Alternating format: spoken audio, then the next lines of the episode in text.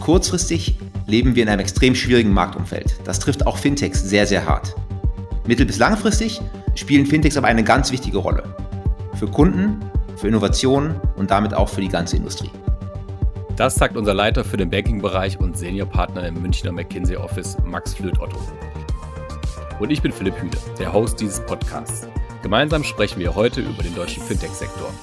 Dieser hat zwar viel Potenzial, kann im internationalen Vergleich aber gerade nicht wie gewünscht punkten und steht aktuell wie der gesamte Startup-Bereich unter enormem Druck.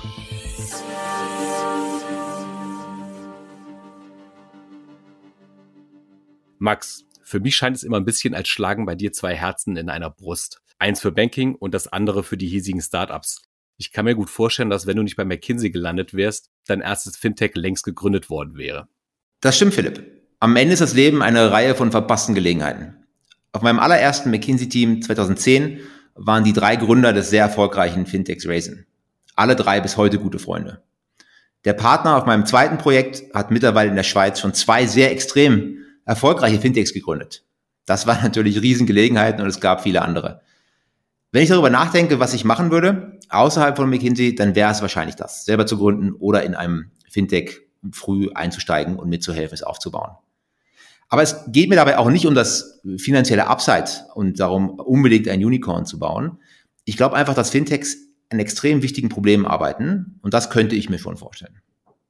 Aber keine Sorge, ich bin hier, ich liebe meinen Job und aktuell gibt es keine Gefahr, dass ich gehe.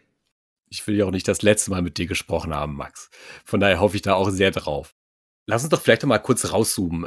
Wenn wir über den Fintech-Sektor sprechen, was steckt dann definitorisch dahinter? Was umfasst denn den Fintech-Sektor an unterschiedlichen Lösungen, Dienstleistungen, Geschäftsmodellen? Ja, das ist ein ganz, ganz breiter Bereich, Philipp. Äh, für den Report haben wir es folgendermaßen definiert. Wir haben gesagt, Fintechs sind technologiegetriebene Finanzdienstleistungsunternehmen, die nach 2000 gegründet wurden und seit 2010 mindestens eine Finanzierungsrunde absolviert haben und deren Entwicklung nicht abgeschlossen ist. Das ist aber natürlich extrem weit. Die Themen reichen von mobilen Bezahllösungen über digitale Kreditangebote zu neuen Trading-Anbietern für den Anlagebereich. Und das ganz unabhängig davon, ob es hier um Privatkunden, SMEs oder größere Unternehmerkunden geht und ob direkt mit den Endkunden gearbeitet wird oder vielleicht Lösungen in B2B angeboten werden. Du hast es ja fast schon vorweggenommen gerade, Stichwort Report. Hot of the Press habt ihr eine umfassende Analyse veröffentlicht zum deutschen Fintech-Sektor. Wie würdest du denn die gesamtwirtschaftliche Rolle der Fintechs aktuell zusammenfassen, mit Blick auch auf die Report-Ergebnisse? Was ist die Rolle von Fintechs? Fintechs versuchen, durch Innovationen Finanzdienstleistungen schneller, billiger und oft auch besser zu machen. Das hat natürlich unheimlichen Mehrwert für die Kunden. Aber auch traditionelle Finanzdienstleister nutzen Fintechs, um sie als Frühindikator zu sehen, um zu schauen, welche Innovation bald Pflicht wird und vom Kunden auch einfach erwartet wird, aber auch als Tempomacher, mit dem sie mitziehen und um wettbewerbsfähig zu bleiben, einfach selber besser werden müssen. Außerdem haben eigentlich alle führenden Banken in Deutschland mittlerweile Partnerschaften äh, mit Fintechs, sei es in operativen, operativen Abläufen im Zahlungsverkehr, sei es auf der Frontend-Seite oder irgendwo in der, in der Value Chain. 2020 haben wir mal nachgezählt und wir kommen auf etwa 800 Kooperationen zwischen Banken und Fintechs. Das ist echt eine Zusammenarbeit. Wenn wir aber mal einen Schritt zurückgehen und nicht nur auf die, auf die Bankenwelt gucken, sondern die gesamtwirtschaftlichen Effekte, dann schaffen Fintechs auch einfach Arbeitsplätze. Und zwar spannende Arbeitsplätze, die sehr zukunftsorientiert sind. Im Bereich Data Science, im Bereich Programmierung, im Bereich Design. Sie ziehen internationale Talente ein und steigern am Endeffekt die Attraktivität der lokalen Startup-Ökosysteme in Berlin, in München oder in Frankfurt. Und das wiederum ist gerade wichtig, wenn man weiß, dass durch die Bankenwelt in Deutschland schon seit vielen Jahren eine schwierige ist. Banken bauen seit 2019 und auch eigentlich in Jahren davor pro Jahr etwa zwei Prozent ihrer Stellen ab. Das sind rund 10.000 Beschäftigte pro Jahr. Und das ist natürlich eine extreme Veränderung. Fintechs hingegen haben ihre Personalstärke deutlich erhöht. Äh, allein 2021 äh, 60 Prozent mehr Arbeitsplätze im Fintech-Bereich als 2019. Und nochmal, das sind hochqualifizierte und in vielen Fällen sehr, sehr spannende, spannende Jobs. Trotz dieser Relevanz ist ja der Bereich, der Fintech-Bereich, äh, praktisch unterfinanziert, wenn ich das in euren Report-Ergebnissen richtig lese, vor allen Dingen im Vergleich dann auch im innereuropäischen Vergleich, aber auch im Vergleich zu den USA. Ähm, was ist denn da los? Ja, vielleicht nochmal noch mal einen Schritt zurück. Also das stimmt, was du gerade gesagt hast, aber man muss trotzdem einmal die Erfolgs Erfolgsgeschichte erzählen.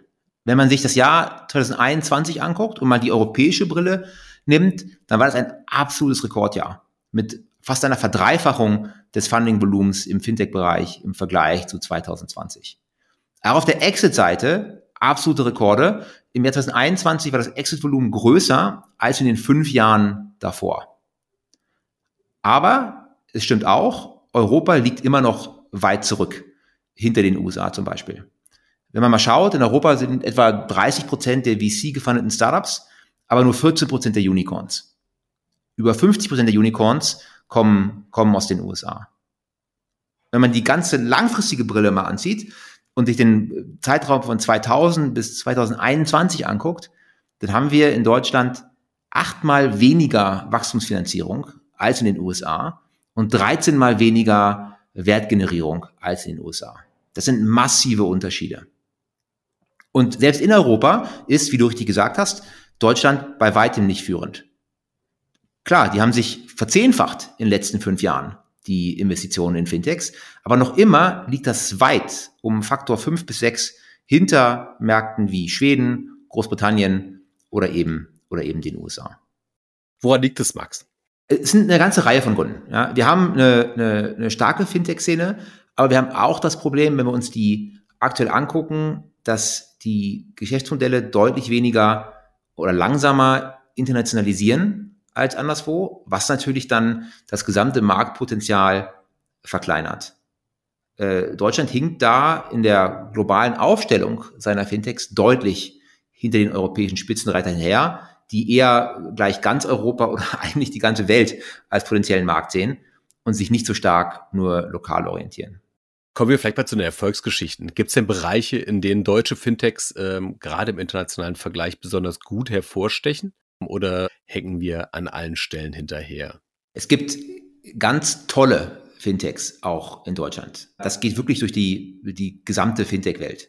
Sei es im Bereich der, der, der Neo-Broker, im Bereich Sparen und Investments, sei es mehr auf der Seite der Technologie und Infrastrukturanbieter, sowohl rund um neue moderne Kernbanksysteme als auch rund um das absolute Wachstumsthema Banking as a Service. Überall da gibt es wirklich starke Fintechs, auch mit gut austarierten und nachhaltigen Geschäftsmodellen. Und ich bin optimistisch, dass einige von denen es auch schaffen werden, zu wirklichen führenden Spielern sei es in Deutschland, in Europa oder auch, auch, auch global zu werden. Und was toll ist, wir konnten mit einer ganzen Reihe der CEOs dieser Fintechs in der Erstellung des Reports zusammenarbeiten, haben intensiv unsere Ergebnisse mit ihnen diskutiert und auch ihren, äh, ihren, ihren Input äh, aufgenommen. Ganz natürlich sagen die natürlich auch, ähm, ja, sie können selber viel besser machen, aber es würde auch helfen, wenn auf der regulatorischen Seite die eine oder andere Sache beschleunigt und vereinfacht wird ähm, um diese neuen Modelle, neue Angebote und neue Geschäftsmodelle eben auch schnell anzuwenden und schnell skalieren zu können. Wie kritisch bewertest du denn insgesamt dann die Situation aktuell? Ne? Also wir haben den, wir haben hohe Inflation, Druck zur Kostenoptimierung auf Startup-Seite allgemein. Geldgeber fliehen oder zögern zumindest irgendwie neues Geld nachzuschießen. Wie ist da deine Einschätzung? Wir sind schon in einer extremen Situation. Wenn wir nur ein paar Monate zurückgehen, sah die Welt noch, noch, noch komplett anders aus. Kapital ist teurer geworden. Wir leben in einer extrem hohen Unsicherheit, auch in der Realwirtschaft. Wir haben, wenn man sich mal den äh, Nasdaq anschaut, gerade den drittstärksten Kursverlässt der letzten 20 Jahre gesehen, nach 2001 und 2008.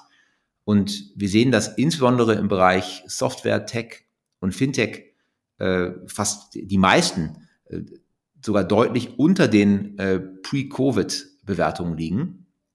Und zum Teil, ich glaube ein Drittel, liegt sogar unter den Tiefständen während der, der äh, Covid-19-Zeit. Ähm, also eine echt massive Veränderung auf den Public Markets. Äh, wir haben große Unsicherheit ähm, im makroökonomischen Umfeld äh, und wir sehen auch, dass natürlich sich äh, die, die finanzieren könnten, zurückziehen und Konditionen für, für Fintechs schwieriger werden. Aber trotzdem, wir glauben an Fintech mittel- bis langfristig als echt marktverändernd und, und erfolgreich. Das sind keine Modeerscheinung. Es wird sein, dass wir eine stärkere Divergenz zwischen den Besten und dem Rest sehen. Wir werden noch stärker sehen, dass sich Finanzierungsvolumen auf einige wenige und echte Champions innerhalb der einzelnen Verticals fokussiert. Wir werden M&A und Konsolidierung sehen und wir werden auch sehen, dass es einige, einige nicht schaffen werden. Angenommen, ich bin ein, ein junges Startup mit Early-Stage-Finanzierung und gerate jetzt aktuell ein bisschen ins Struggeln. Was wären denn deine Ratschläge? Ja, ich glaube, da gibt es ein paar Punkte, die sind jetzt nicht so überraschend, aber äh, trotzdem wichtig. Ne? Also kurzfristig geht es darum, möglichst schnell zu reagieren und es nicht auszusitzen. Das heißt, wie schafft man es, den Runway zu verlängern? Was kann man auf der Kostenseite tun? Wo kann man Investitionen stärker fokussieren? Wo kann man auch vielleicht zum Teil Exzesse auf der Ausgabenseite, die es in der Vergangenheit gab, schnell zurückfahren? Wie kann man sein Geschäftsmodell so austarieren, dass es eben nicht mehr nur um Kundenwachstum geht, sondern auch darum geht, jetzt schon zu zeigen, wie man auf der Einzelkundenbasis profitabel arbeiten kann, dass die Kohorten über Zeit immer profitabler werden und damit auch langfristig ein profitables äh, Geschäftsmodell da rauskommen kann. Man kann aber auch schauen, gibt es Situationen äh, jetzt äh, durch M&A, durch strategische Partnerschaften, ähm, die Schwäche im Markt zu nutzen, um sich selber Marktanteile oder eine stärkere Position für das, die Zeit nach der Krise äh, zu, zu sichern.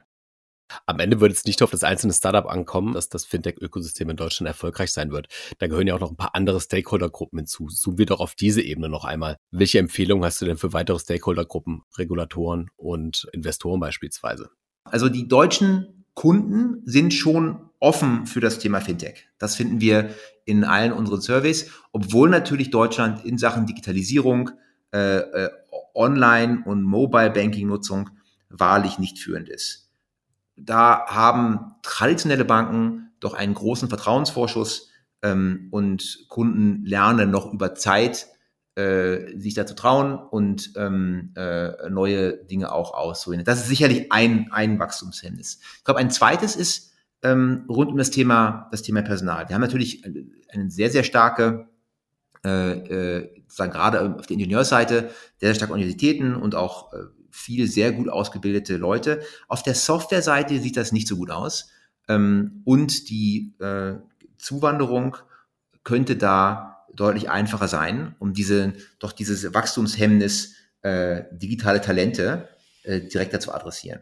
Das dritte, haben wir ja auch vorhin länger besprochen, ist das, das Thema Kapital.